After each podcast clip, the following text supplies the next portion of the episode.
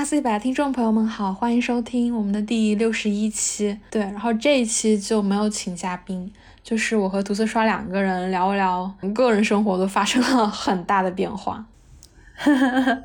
确实，所以一方面是讲讲看我们播客策划方面今年用的一些新的工作方式，另一方面也可以简单分享一下最近我们的一些动向。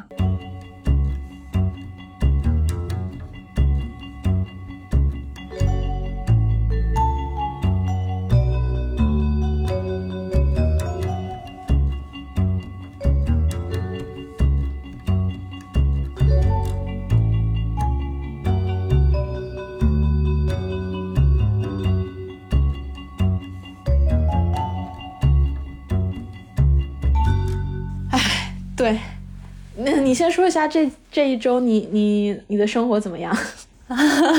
我就是要给各位听众朋友讲一下，上一期录的时候我还在国内，然后现在我到新西兰来了。呃，我呢是打算在这边读两年的硕士。我之前虽然已经读过一个硕士，但是我想换一个专业。我现在读的是 social work，就是社会工作。嗯嗯呃。上一周呢，就是到到了这边来各种安顿的事情，然后也上了课程。总的而言啊，我觉得体验挺好的。就是我之前选择新西兰这个国家的一些设想和我目前的感受而言是比较吻合的，所以我就觉得不错。最主要的方面是天气很好，然后环境很自然，环境很优美，以及这里的人特别的友善。还有就是我这个学业的内容。比较符合我目前的需要，所以我觉得还挺好的。虽然也有蛮多因为到了新环境不适应的地方，但是就会觉得比我想象中的焦虑程度会低一些。嗯嗯，你说这个焦虑是说你对于去一个新环境的焦虑，还是呃对于新西兰去新西兰嗯继续读书这个选择的焦虑啊？嗯，主要是去新新环境的焦虑嘛，就是我。我大概是在半年多之前做了这个决定之后，呃，其实我在国内的生活就是属于你知道有一个终止线，在呃二零二三年的二月份你就要终止这一切，然后嗯，因为想着这一点，我就会觉得我的生活它就变成了不可持续的，我就会有很多焦虑，想着我要安排这个安排那个，买机票、办签证，然后呃在这边租房子、买家具，甚至去学车。等等很多具体的事情，嗯嗯，这些具体的事情在没有去着手做之前，你越想你就会觉得越难以控制。但是我上一周就是很想尽快把它做了，所以推动了很多。在这个推动的过程中，我遇到的人他们都很乐于帮助我，呃，运气也比较好，所以几乎都比较顺利的解决了。呃，这些实际的反馈就能够有效的缓解我的一些焦虑。嗯，理解了，就是整个人就动起来了，然后到那边感觉，呃，之前存在脑海里面的一些担忧，现在已经能够自己一点点去做了，所以就把那些担忧变得更加具体，然后反而减少了焦虑的情绪。嗯，对，嗯，好呀，嗯。我就是刚刚涂色刷说了他的生活发生的变化，然后过去两个月，我呃首先是从字节离职了。当然，我在字节的时候，因为目睹了他们怎么在做二零二三年的 OKR，对，然后所以我们当时就给 S 一百也做了一个 OKR，然后入职了一家新的创业公司，对，也是人生发生了巨大变化的两个月，所以嗯。可以先从我们的人生都还没有发生变化，也就是你还在中国，然后我还在自己，大概是在二零二三年初的时候，那个时候聊起。嗯嗯，好啊，你可以讲讲看，当时就是 OKR 这个体系怎么样戳中了你，让你愿意把它引进到我们这个播客的工作中来。我其实没有想说要引进 OKR 体系，我我我真的没有那那个意识。对我想的更多的是说。我觉得他们很有目标感吧，就是他们会给一个团队，呃，会设置比如说一年、三年到五年的规划，然后你在这个规划里面是有一个比较清晰的愿景和大家一起努力的方向的。我就觉得那种确定性让我觉得很好，因为我过去一直都在一种特别不确定的生活和没有目标的生活里面漂流。呃，我自己一方面感觉到非常的就是不确定性带来的那种焦虑感吧，然后另外一方面是。呃，如果我在跟别人合作，然后我们两个人都不知道我们的目标是什么，我就会觉得好像有一点混乱。对，就是大家如果目标都没有比较清晰拿到纸上的话，就会很混乱。那我觉得，哦，他们这么去做，好像可以放在我们自己的这个播客上面。你说你之前没有目标，是指的哪种程度的目标没有啊？我觉得不是说没有目标，而是说我不太确定说，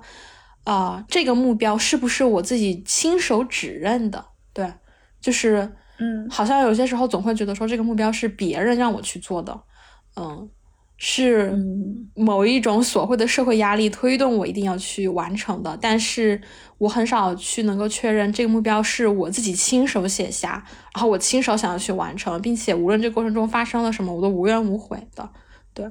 嗯，然后你觉得 OKR 体系就是把这一切去梳理出来？对，我觉得后来在字节，你觉得？有让你找到一个更明确一点的大目标吗？对，对我觉得 OKR 体系它不光是梳理在，不光是你去梳理你自己，更多的是你能够把这个目标和所有人一起去统一。因为呃，很多人合作的时候其实没有很清晰的一个目标，或者说那个愿景，很多时候是一开始想要去做事的那一个人他自己想要去做的，而并不是每一个人都想要去做。嗯。比如说，我觉得在字节比较好的是，他们那个 OKR 设定里面是每一个人都要去写自己的这个 OKR，然后可能是从下到上汇总起来，把这个大的目标确定，而并不是某一个人说哦我们要做这么件事情，然后把这个事情分配给每一个人。对，哦，所以是先写每一个人单独的，然后再由负责人看了之后把它总结成大。对，但是大但是负但是负责人自己心里面也有一个数，就是他想要干嘛。对，但他依然要会去听下面的人到底想要干嘛。嗯。哦，对，然后我就继续说，就是我我因为因为因为很多目标是你每一个人都要去指认的嘛，所以当我们用在 S 一百里面的时候，我是非常希望你也能把你的目标提出来的，虽然可能这个过程中出现一些问题。对对，然后我可以先讲一讲我当时的感想啊，就是呃，首先我一开始的时候就不知道 OKR 这个东西，其实这个名词我倒是听说过的，是我之前在。呃，读一些特稿的时候，里面讲到说互联网黑化，然后就会提到 OKR 以及之类的一些英文缩写，大厂里面会使用的。但它具体意味着什么？是你在介绍给我之后，我在应用中学习的。对我猜是不是字节的员工进去，他会进行一个理论培训，就是告诉大家什么是 OKR，有这样的课吗？没有这样的课，字节所有的学习都是靠文档，你自己学。就是他会给你一个文档，说告诉你什么是 OKR，然后你自己阅读，并且在 日常过程中观看别人怎么使用 OKR，你就会懂了。嗯，就已经没有上课这种形式，就是读文档。嗯，我就是也是，那那看来我就是这么选，我就是在这个应用中选，因为开始就觉得很陌生这个东西。然后呃，然后我就先看你是怎么写的。然后我其实一开始我是在思考啊，就是我觉得我们这个播客它到底需不需要 OKR？因为我我。觉得 OKR 的设想是为了提高公司的运转效率，我觉得它是它的最主要的目的是这个。呃，然后我就在想，那我们的人数和业务量都不能跟字节比，那我们引入这个体系，我们就要花额外的时间去去去投入到这个体系里边。所以，如果说我们投入的时间，和得到的效率提升并没有那么高的话，到底值不值得？其实我一开始在想这个事情，因为因为我会觉得我们之前用一种比较松散的，没有去嗯，反正用时间刻度去记录的这种工作模式，也把这个播客做下来了。所以我第一反应是在怀疑它的意义是什么。但是嗯，因为因为你就是当然说了很多，你在自己的这个。实习的过程中，感受到了他们的工作模式的高效，你是觉得有很多积极的感受的，所以我就想体验一下，我能不能也获得这种积极的感受，所以我就想，那我就先去尝试一下，嗯，然后一开始我是觉得就是。呃，OKR 它的一个核心就是你每周可能都要写一个表格，然后你需要把表格里边内容填充，你下周再来复盘，然后又写新的表格。呃，我一开始就觉得表格这个东西会有一种做作业的感觉，就是它有那么多的空格，然后你看到空格你就知道我得把空格填了，我才算是做完了作业，然后我就会觉得有压力。然后后来后来那个我们在在有一步有一周的时候又进一步引进了那个数据复盘的这一点嘛，就是我们创建一个新的 Excel 表格，然后把我们之前的播客数据去进行统计，呃，然后这个表格加上去之后，就一方面是你的工作要去填表，另一方面是数据要去填表。呃，我当时就觉得有那种好像那个作业的量一下子上来了，然后感到课业负担很重，忽然就压力很大。然后我不知道你当时就是你没有这种感觉吗？我可能刚开始在互联网公司工作的时候会有吧，但现在已经习惯了。对我反而如果不让我看数据的话，我会非常的不习惯。嗯嗯，我就觉得我做的事情一直就是很那个不不量化分析的，叫什么质性分析吧，可能这么说就是 qualitative，不是 quantitative 的。然后，呃，所以说我对于数据的东西，我第一反应就是觉得它很陌陌生，然后我就会觉得很头大。然后另一方面，我就是在想，呃，包括我去问那些比较懂数据的朋友嘛，他们就会说需要一定的量，那个数据分析才有意义。然后我就一直在想，我们这个播客的量，它到底支不支撑得起来这个数据分析？就是前几周我一直就很。很被这两个问题所困扰，我就会觉得，如果说他们的答案不是 yes，不是对，是的，有用，我就觉得那我们是不是在浪费时间？我当时真的很担心这个问题。那你现在嗯好一点吗？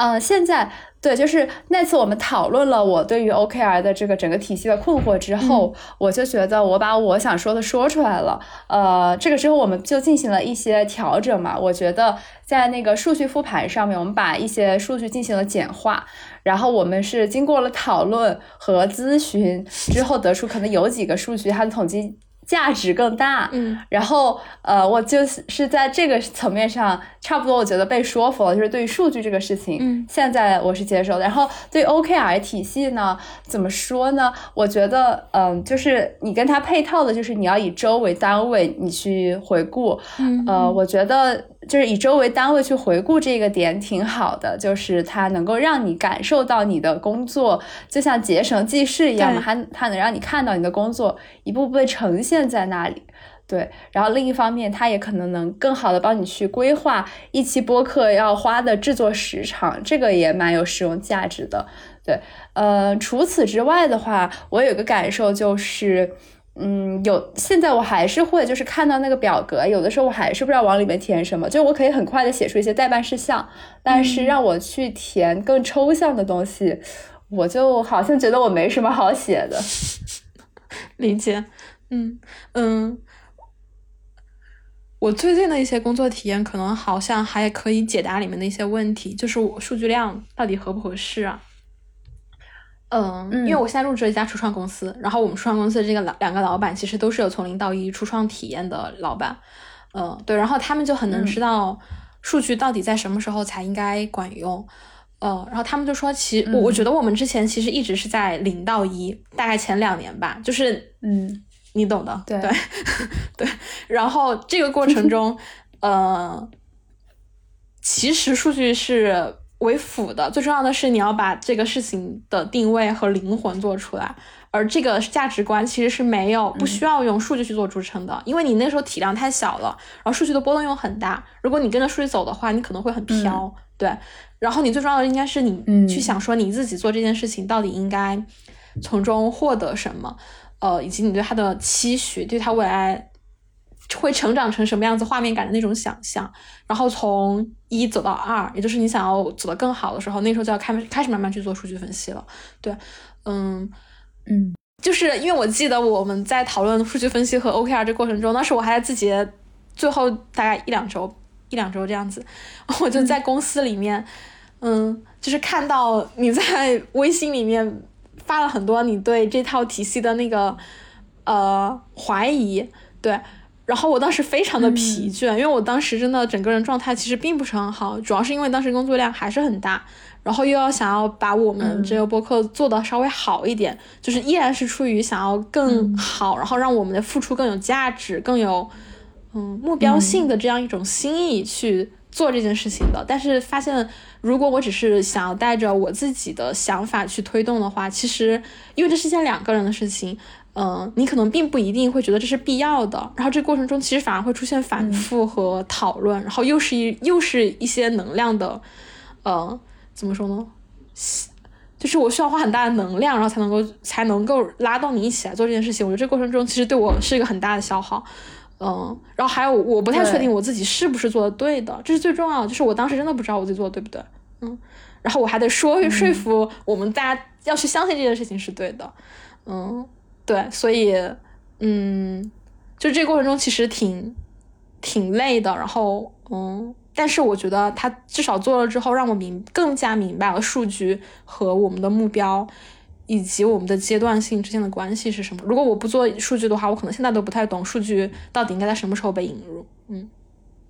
嗯，反正我觉得关于你说那个是不是对的这个事情，我的想法是，就是好像我们没有办法去判断它是不是对的，在你做完了之后才能够看。所以我会觉得我可以去尝试一下这个新的方式，然后，所以我们当时说的可能每两个月做一次总结。如果这个方式它花的它的投入产出比不符合我们的预期，那我们就可以改一下这个方式。嗯，对。然后，嗯，因为我觉得可能是这几年我的心态的一个变化，就是我很不想要去让自己很辛苦。感觉这个话好大逆不道呀！就是就是，我觉得如果这个是。嗯，因为一开始 OKR 这些体系等等，我会觉得它是没有的工作量，然后就是从无到有生出的一些工作量，然后我就担心这个事情会让我觉得很辛苦。如果我觉得很辛苦的话，那么我可能对于做播客这个事情，我的情绪就会发生变化。然后呢，我的情绪发生变化之后呢，就可能导致一系列的不好的影响。我是很害怕这一点。嗯，然后后来我们的一个我觉得很好的策略就是我们去记录那个工作时长。嗯，然后呢，你记录。工作时长，比如说我们有几周都觉得特别累，然后你下周就说我们都稍微歇一下，这个时候我就觉得很好，就是我们没有在盲目的就是呃为了完成作业去填表格的空，嗯，对我就少了一点这个感受，而是觉得我们可以去有弹性的进行调整，嗯，那那那那就会让我觉得好很多，嗯。就更不像是你在给别人打工，嗯，对，因为我们本来就不是在给别人打工啊，我们只是在做自己想做的事情，所以我就很害怕有那种打工感。嗯嗯，我觉得这这一个是我自己才学会了，就是如果上周感受到特别太累了，你这周就不要工作了。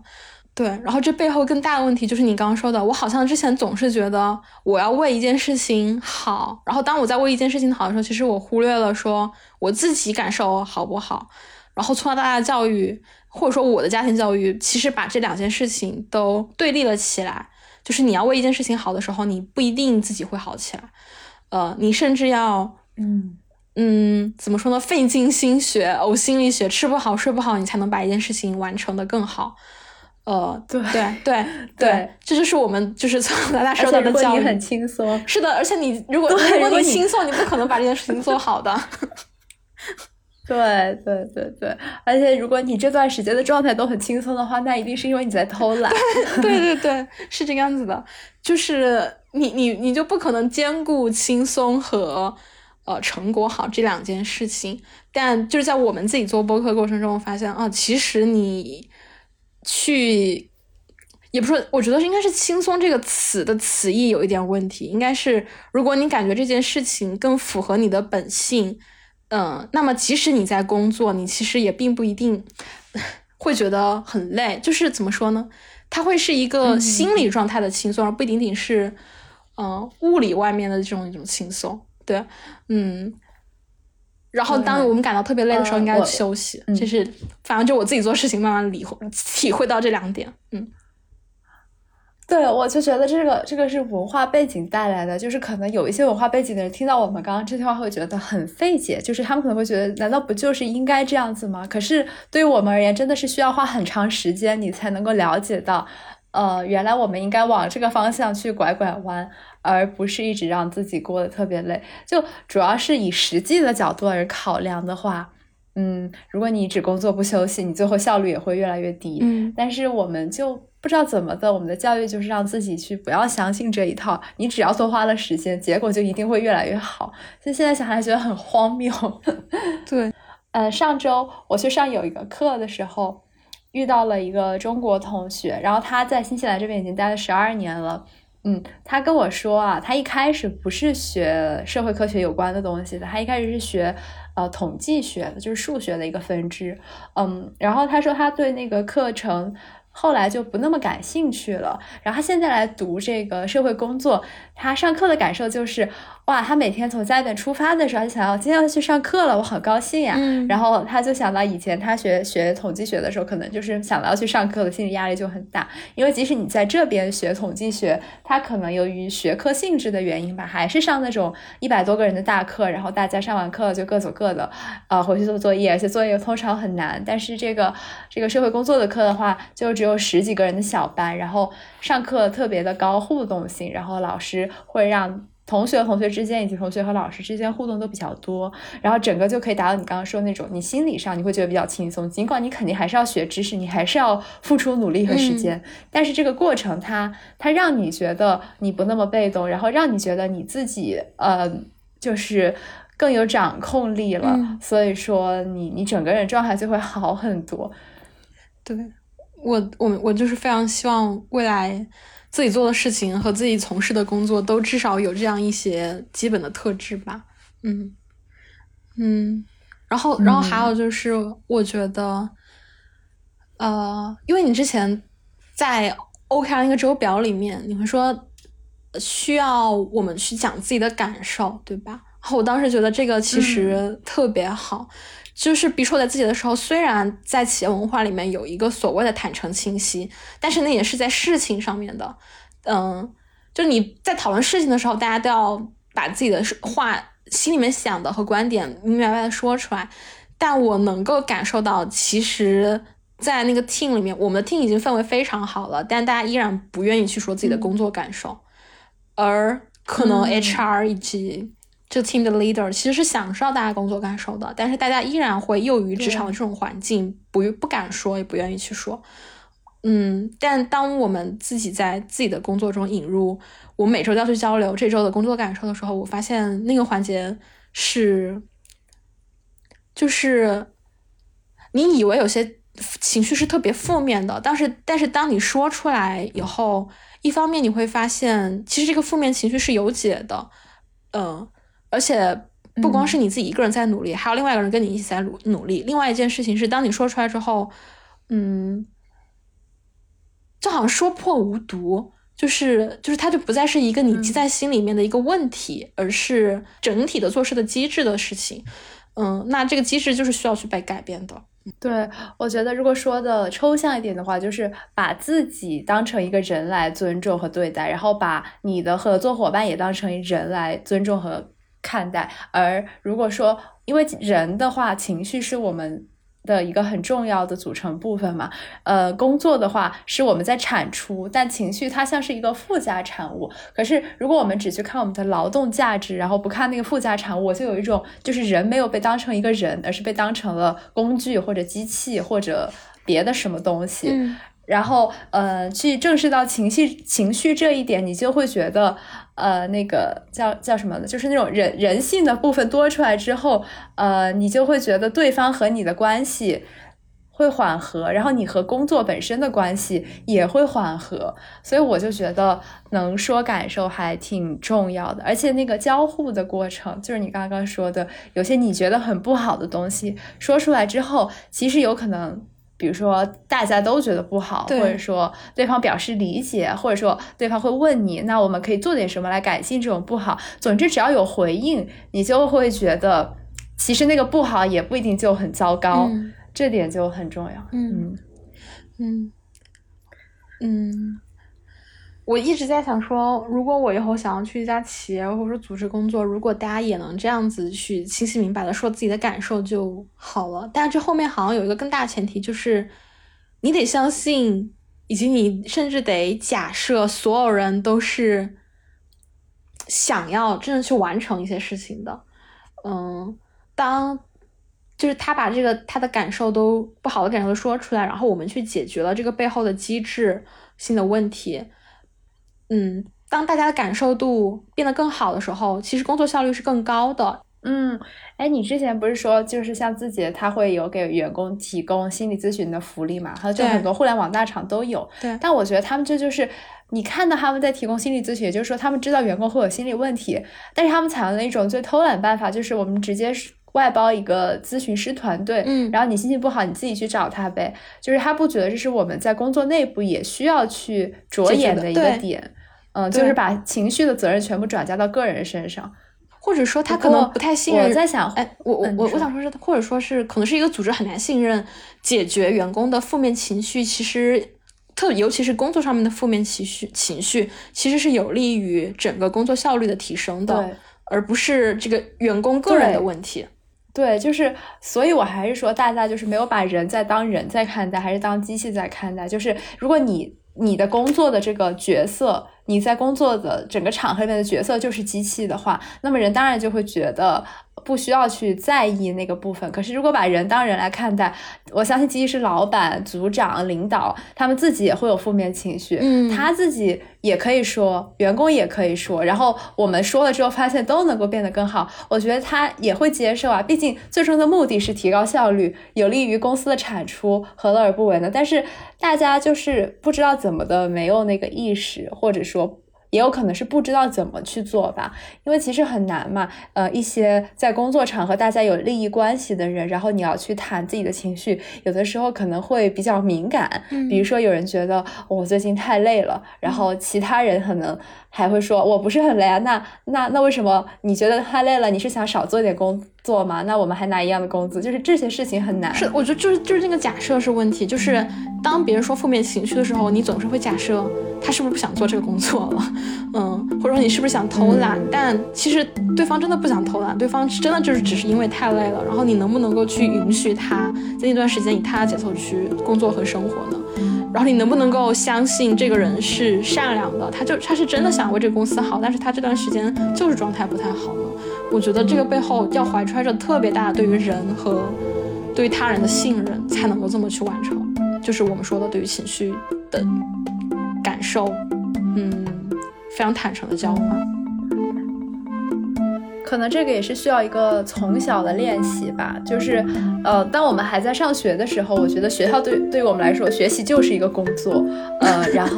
只不过他没他没有给你钱，但是其实你作为学生而言，你的成绩就是你的产出，对，然后将来可以被换算成货币而已。然后我们在从小那个学习这个打引号的工作环境里边就没有没有去培养这个，然后他可能就让我们长大了之后。没有任何的经验，所以大家都不知道该这么做。嗯，希望以后我们至少在 S 八里面，还有我们未来从事的工作里面，能够解决这个问题吧。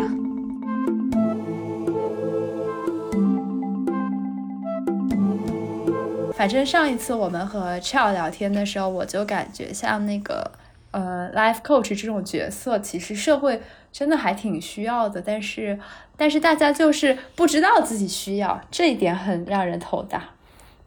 嗯，我也有同样的感受，就是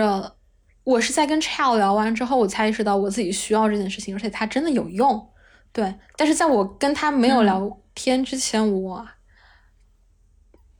嗯，我会带着一些自己的评判和判断，然后我就会会会会在跟他聊天之前，我就预设了一些我可能会得到的结果和。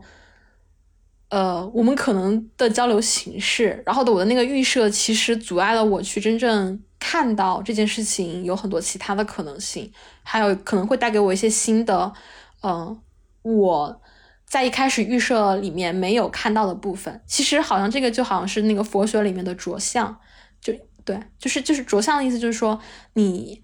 你心里面有对一件事情有一个像的判断了。然后，当你再去看这件事情的时候，你无法如其所示，如它本来的样子去看它。你总是在看到你自己已经有的判断，对，嗯。然后我我我在就是跟超预约超之前，我就觉得我自己是一个非常强大、强强固化而强烈的着化着相过程，嗯。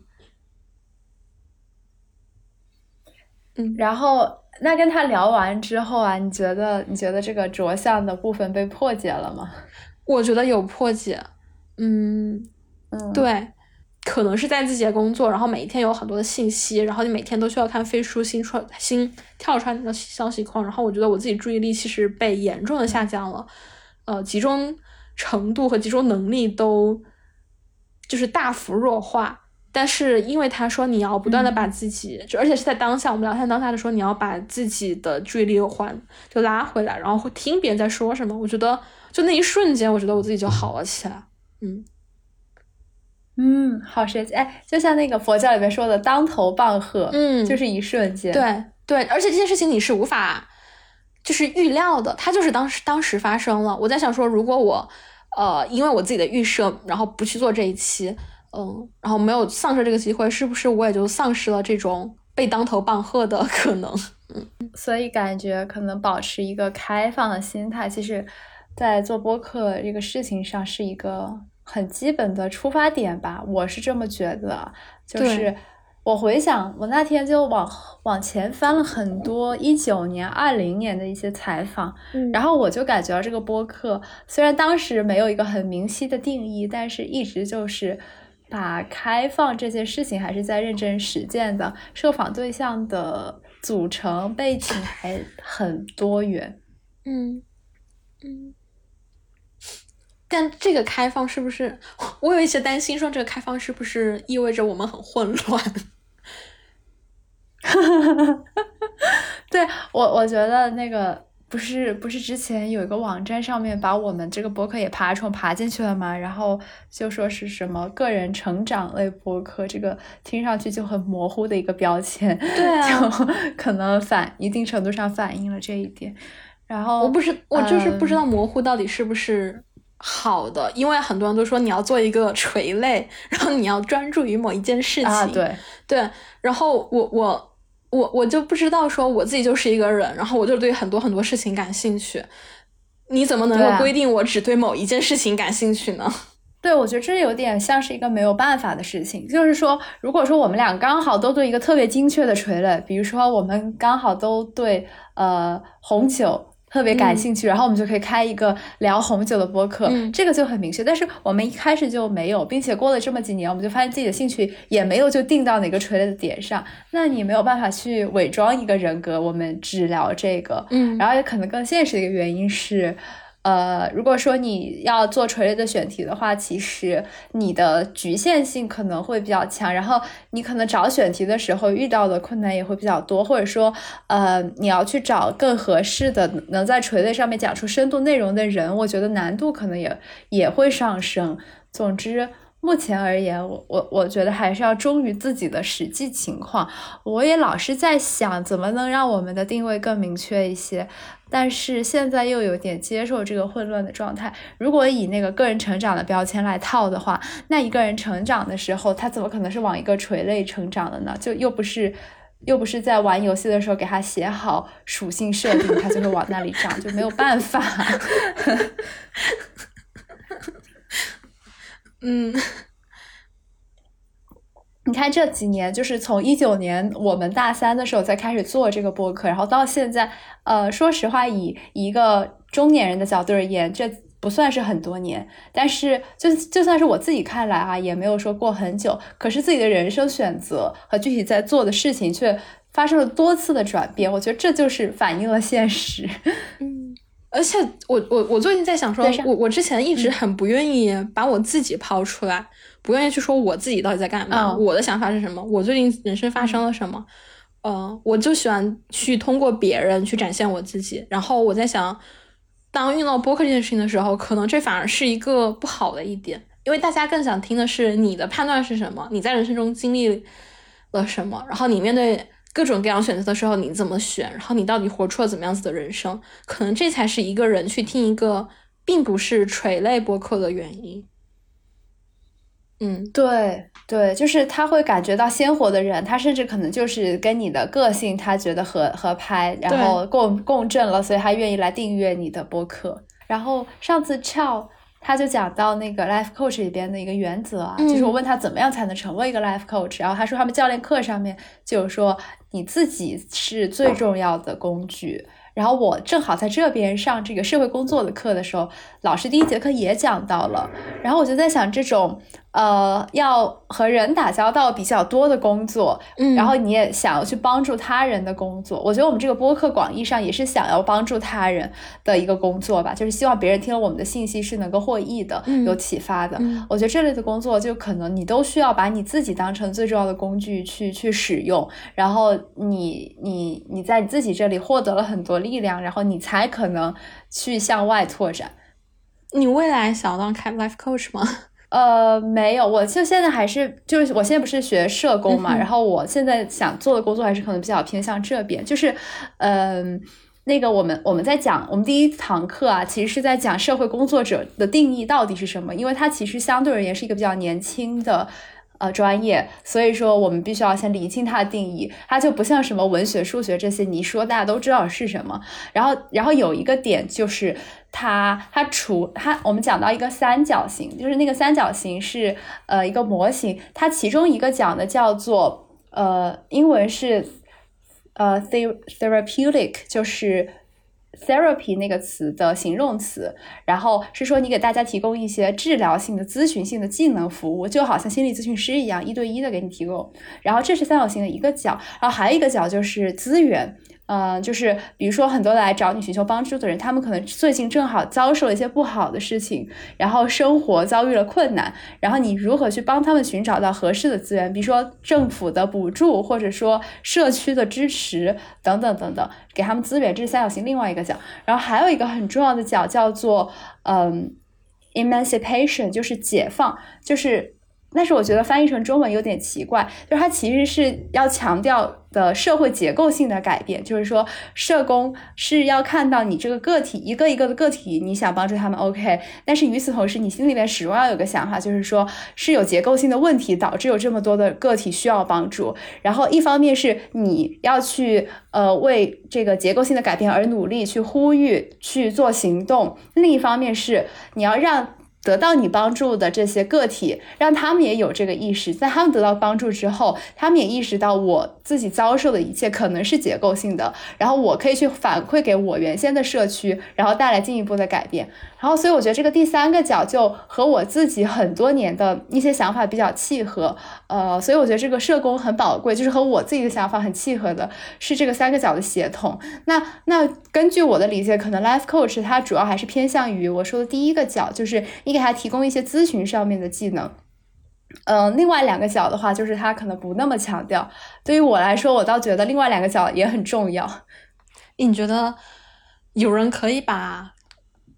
我以为的啊，therapy 是更倾向于对于个人个体的内心的探索，然后你要需要去调动这个人的生命能量，而最后一个角更多的是需要去社会上面的动员。你觉得这两个事情是可以很好平衡好的吗？因为很多时候，当你强调个人的意志力和动力的时候，你就会有一点觉得很多事情你自己就可以解决了，只要你自己心境变了，一切就会变。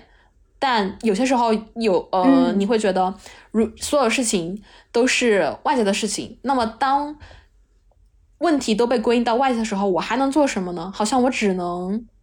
就这样了，要么就是躺平，要么就是我去反抗这个社会。你觉得这两件事情可以平衡吗？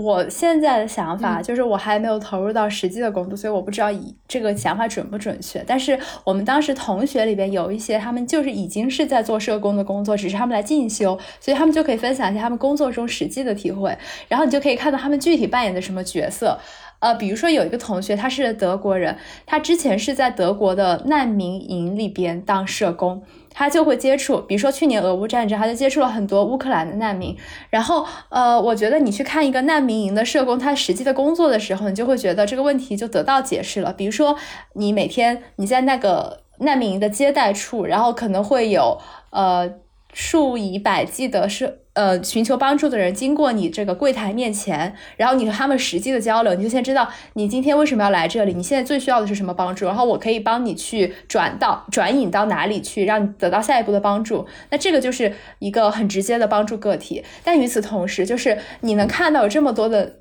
乌克兰难民来到这里的，你就知道背后是因为发生了战争，然后。那么，那么这些很多社工，他们可能会去参加一些当地的，比如说抗议活动，然后或者说他们去呃在社交媒体上面去发一些帖子，或者说他们去参加一些国际会议或者什么的，就是也许这些东西不是直接的说我做了我就能让战争停止，但是我看到了是战争导致了这些人成为了难民，然后我每天接触他们，我更加意识到了问题的严重性和紧迫性，所以我更想要去做这些反对战争的呼吁。呃，所以我觉得在这个场景里边，他可能你说的那种问题就得到解决了。但但我不太清楚，在更日常一点的场景啊，比如说有一些社工，他可能是在学校里边，然后嗯，你可能没有那么像战争那么大的变动发生，但有一些学生，比如说他被校园霸凌了，或者说他他那个 在学业上面遇到了问题，他状态不是很好，在这种情况下，你怎么样去获得社会这一角呢？我我我。大概的了解是说，这些社工他们会经常的，就是有一些，呃，全国性的以及国际性的一些会议和活动，然后在这些会议活动上面，大家就会聚焦到一些主题，是我们日常工作中遇到的很。我们把它概括出来的一些问题，然后可能在这些会议上面大家探讨了之后，然后大家会说，那么我们在明年的工作中，我们可以聚焦到哪些部分？我们可以向政府提出什么要求？我们可以向呃教育部，比如说提出什么要求？然后我们又可以向学生的家长，然后提出一些什么建议？呃，就是说大家会先在工作中遇到问题，一开始他可能没有办法提炼出背后结构性的原因，但是可能通过一些什么年会啊或者讨论啊之类的活动。大家找到了，总结出来了，讨论出来了，然后进一步的去推动。不过这个是我的一个粗浅的感想，我不知道有没有解释到你的问题。嗯，我想起，就我们现在这个公司有两个算最厉害的老板吧，然后他就说，在一个。产品早期的时候，其实是有很多很多问题的。一个产品的早期不可能很不可能不烂，不可能不难用。这个时候你怎么去解决一个单独的用户在使用这个产品里面遭遇到的所有的困难呢？嗯，他说一个很好的办法是，当你能够彻彻底底的解决一个人的问题的时候，那么往往你能够解决一群人的问题。对，意思就是当你如果真的去跟一个用户特别。去深挖他到底在使用这个过程中，使用这个产品的过程中，发现了嗯什么样子的痛点，然后以及发现了他的那操作上面的不便，然后你把这一个人的问题解决了，就是用产品的形式，嗯，然后你就会发现一群人的问题都得到解决了，对。然后我当时就觉得嗯很有启发，因为。你觉得问题总是很多的，但是如果你把所有的问题都归因到，比如说大环境或者说结构性的问题的时候，就好像这时候你就丧失了自己能做什么的那种，嗯，动力感。但如果你能彻底的解决一个人的问题，其实就会把所有人的问题都解决，因为这一个人身上一定会反映很多人的问题。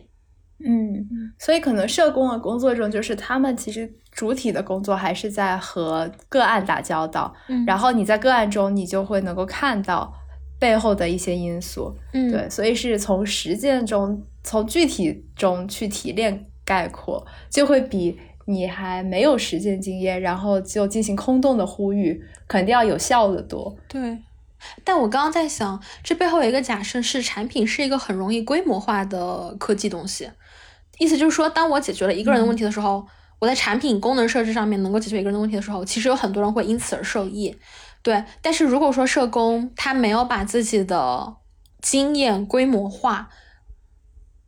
我觉得还是会存在一定的就是效率上面的障碍。规模化意思就是，比如说你可以通过写作或者说报道，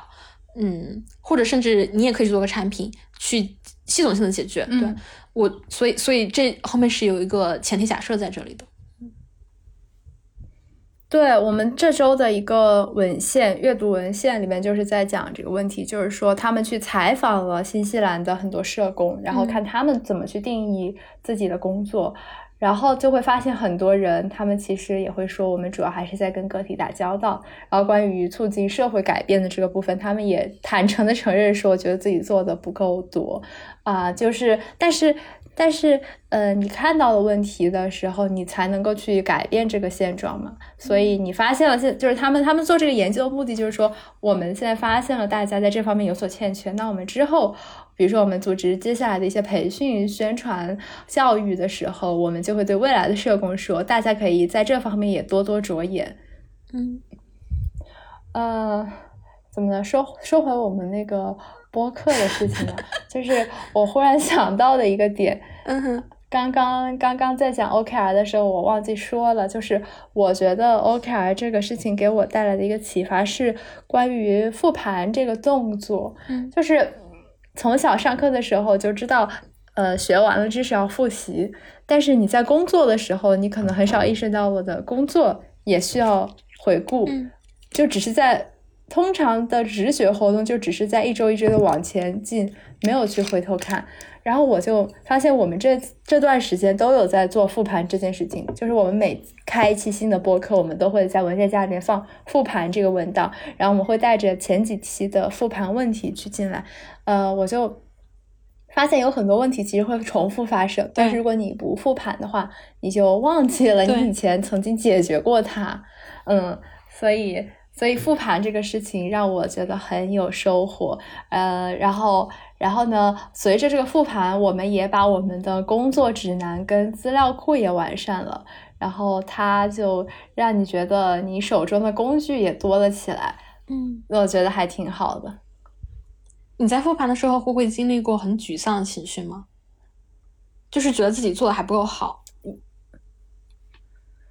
呃，没有，就我现在对自己要求很低的，因为我就说我不想让自己很辛苦，所以我觉得都都可以。嗯，那难道你不会想说，会总觉得有一些复盘过程中总会发现一些不完美，然后这些不完美会让你产生很多不必要的情绪消耗吗？嗯，可能在播客这个事情上，我的体会不是很多，但我在生活中还是会，就比如说。我经常在，就是来了这边之后，不是全英文的环境嘛，然后我经常在说英语，就是有的时候很着急，然后说了很多。后来在这个对话结束之后，我就回顾，我觉得我刚刚讲的好像不太对。这种情况我是经常会发生的，嗯，但是。呃，在工作中，我我比较少，可能是我的期待值，或者说我的目的性不是那么强。为什么我在说英语的时候那么容易去复盘呢？因为我有一个很强的目的性，就是我希望我的英语变得更加的熟练嘛。那那如果我对播客的期待就是我没有想每一期都一定要比上一期的阅读量提高百分之五十，我看到它没有提高，我也就没有什么压力了。目标。就是主题是目标，但我很怕是，如果我没有目的性，嗯，我们就没有办法进化，嗯嗯。但如果你太有目的性了的话呢，你又很有可能产生不必要的情绪消耗。所以，如何有目标，但是你并不执着于这个目标，我觉得好像是我人生一直以来的课题。就是你有目标，但是你不执着于它，所以你可以正常对待所有的。负面情绪，然后你，你你你可以看到这个结果，然后基于这个结果去改善，然后你既能进化，又同时又不消耗自己。嗯，我反正我一直很希望获得这一点。嗯，那个 OKR 是不是它的这个理论体系里边有讲说，OKR 本身就是要设定一个你完不成的目标？当时我觉得很诧异，就是对。那那在这一点上，就是会不会，如果你一开始就知道你定的目标就是还有点不切实际，所以你没达成的时候，你也会轻松一点？还是说人们会会因为达不成它而很难受？我也不知道他他这个目的到底是为了什么，就是为了激发你的潜力。你在定目标的时候要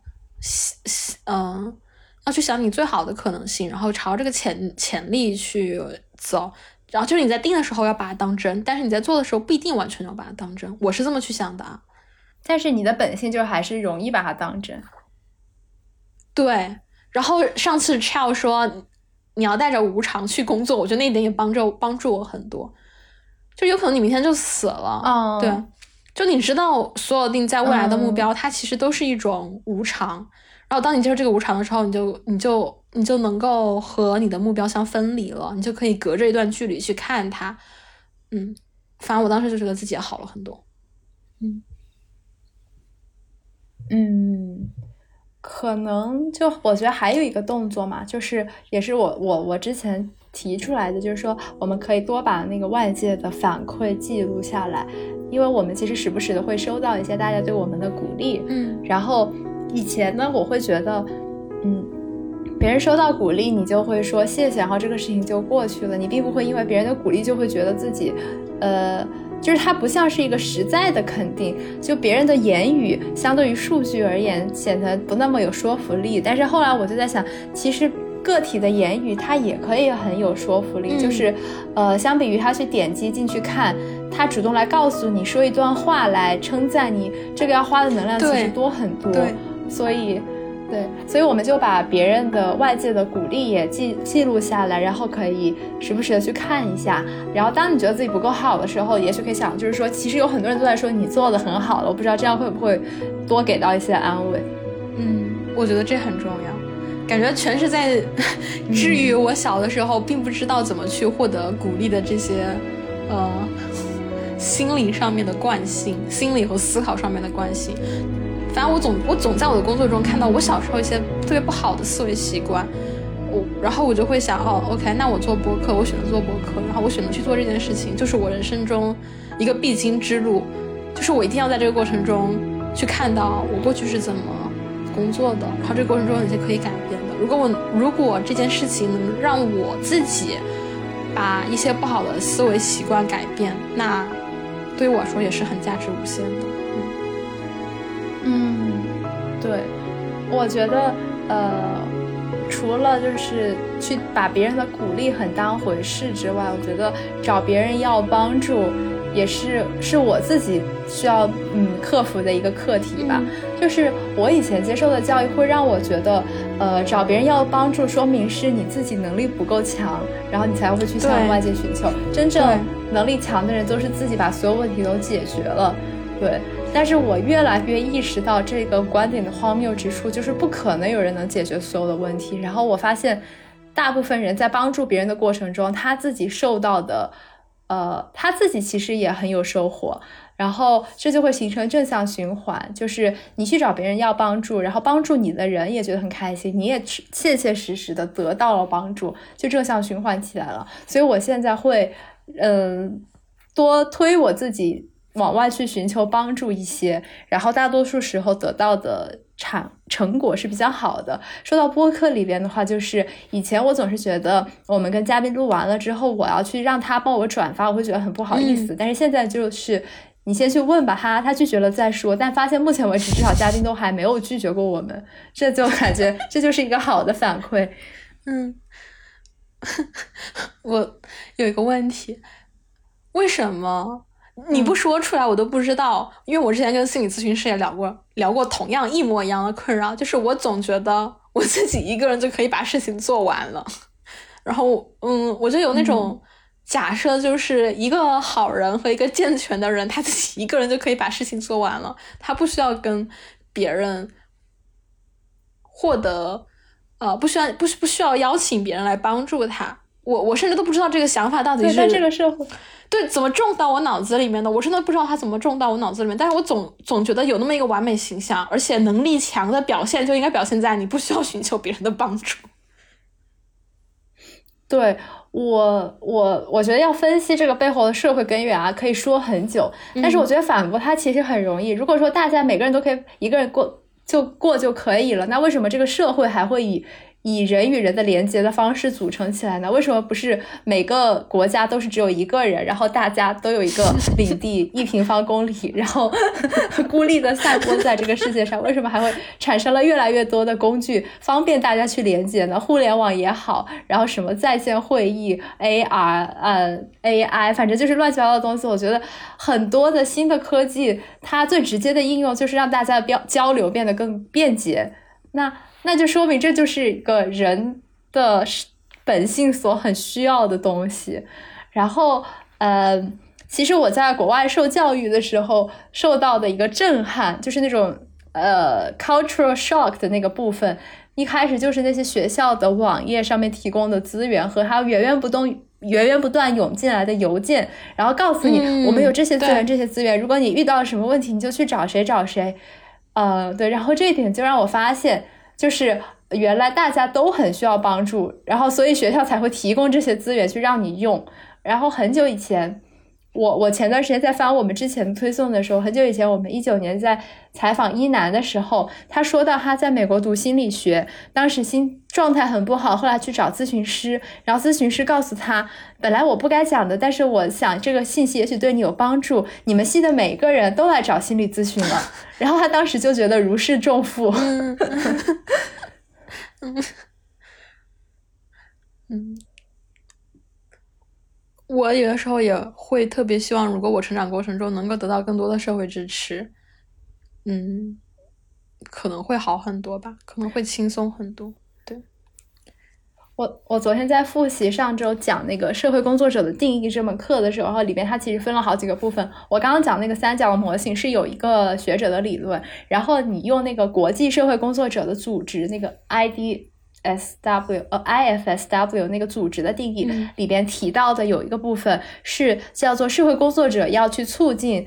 social cohesion，就是社会连接，然后 community connectedness 就是社区里边的大家的相互连接。嗯，然后呃，它其实指向的一方面是说你在你周围的。小社群里边，比如说你，你跟你的家人、同学、你的邻居这样的小型连接。另一方面，他讲的是不同的文化、种族之间的连接，就是他们把这个看得很重。他们认为，呃，一个更健康的社会是大家连接性更强的社会。我觉得可能可能这只是这个学科的观点啊，并不一定所有的人都会认同。但是他是让我听到了，我就觉得很认同的，可能和我生活的体会有关吧。嗯，就是我这几年就是也，就是跑了一些国家，然后换了一些城市，我就会觉得，呃，人在嗯一个陌生的地方，如果说他能很快的感受到这种连接，呃，会会让你的身心健康要身心状态要健康很多。嗯，你要讲一下我们的 AI 使用技术吗？啊，可以，可以，可以，很想给听众分享一下，就是我们之前那个在写周报的时候还加了一个环节叫意外之喜嘛，就是这一周有什么意外的惊喜。然后我有一次就把 AI 加进去了，在我们做五十九期 ChatGPT 那期的时候，我觉得我就是像上了一个。呃，Chat GPT 一零一，教你如何使用最新一代的 AI 工具，完全是通过做做这期播客，然后让我去意识到了 AI 能帮助我们这么多。就我随便举几个例子，在我们播客呢，它这几期的插图全都是 AI 生成的，然后呢，我们的那个文语音转文字的逐字稿。上周上一期我在整理的时候，也让 AI 帮我做了一些要点概括。然后呢，经常呢，我比如说我想去开发一个能够提高我们剪辑效率的插件，但是我对代码这方面又不是很熟悉，我就去问 AI，然后他就给我提供了一些开发的思路。等等等等，然后就发现这个 AI 技术就是它已经出现在这里了，然后我们何其幸运能够 能够拥有这个技术，帮我们提高这么多，我就很想分享。然后，呃，我们现在的尝试也肯定只是涵盖了它能做的的很小一部分，只是说现在我有了这个意识，有什么事情我不太知道该怎么办的时候，我想到哎，我可以去问一下 AI，然后 AI 往往都会给我一个我觉得特别好的答案，比搜索引擎要好得多。嗯嗯，希望我们未来的 AI 技术变得更强，对吧？有可能你最后，有可能我们最后真的会成为每人一平方米的独立国。反正我们上次在聊的时候，还在说 AI 有没有可能去取代心理咨询师，然后我就在某个社交软件上面看到有人在分享，他说他他在国外读书，然后他找不到中文的咨询师，他真的就是在跟 AI 聊天，去尝试治愈一些他的问题。嗯，我希望 AI 未来能为我们扩大更多的表达媒介吧。对。要去，哎，我不知道，现在 AI 应该还做不到啊。之后我就在想，呃，如果大家都很接受的话，就比如说现在你在社交媒体上获取信息，你靠的那个算法，那个 AI 是一个隐形的 AI，不不知道它怎么在驱动。但如果以后我可以，就是像 Chat GPT 这种显性的 AI，然后我告诉他说，你我可以允许你来读我的数据库，然后你来帮我推荐。我可以允许你，我告诉你我的数据库中哪些东西，我想让你作为分析，然后帮我推荐。然后如果大家都接受这样子的话，然后我作为这个播客创作者，我去跟 AI 说，你帮我把我的东西推荐给那些可能想听我们播客的人。嗯，自己参与算法分发的这个过程，感觉未来十年到底会成为什么样子的社会很难想象，尤其是一旦 AI 出来了以后，反正我就很难想象未来十年到底会发生什么。我也是，然后，所以我能做的就是把我的身心健康保持在一个比较好的水平，让我能够有能量去接 受任何的社会改变。好呀，那希望我们嗯，所有人都能够就是活到未来吧。救命！这是什么什么祝福呀？